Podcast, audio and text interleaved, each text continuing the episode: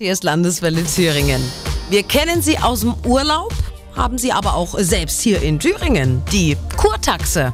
Gebühren für Touristen pro Tag, die hier übernachten.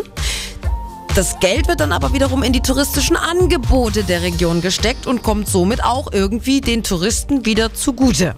In Orten wie Bad Berka, Bad Sulza oder auch Suhl wird die Kurtaxe erhoben, so ein, zwei Euro pro Tag pro Übernachtungsgast. Allerdings ist die Kurtaxe in Suhl ab heute auch ein Streitgrund vor dem Oberverwaltungsgericht.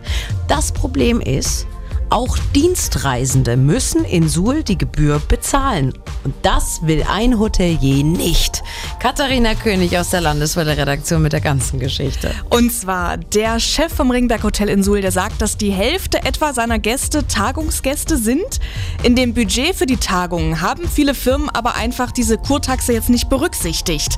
Und damit er die Gäste nicht verliert, kommt er ihnen halt mit so einem speziellen Preispaket entgegen und verliert dadurch laut eigener Angabe pro Jahr Jahr bis zu 80.000 Euro. Und die Stadt Suhl selbst, die verweist auf ihre Kurbeitragssatzung. Da steht halt drin, alle Dienstreisenden müssen die Kurtaxe zahlen, weil man sie eben nicht pauschal von der Gebühr befreien kann. Jeder Übernachtungsgast, der muss so eine Befreiung selbst beantragen Wie umständlich das ja. alles ist. Also ich habe erst vor ein paar Tagen ein Wochenende in Hamburg geplant zum Beispiel. Gut, natürlich zum Privatvergnügen, aber da stand auf der Hotelseite auch ganz eindeutig, wenn Sie hier zu Dienstzwecken übernachten, dann reicht einfach eine Bestätigung vom Arbeitgeber und dann sind sie befreit. Mhm. Ohne viel Trara. Bei uns ist es jetzt halt vor Gericht.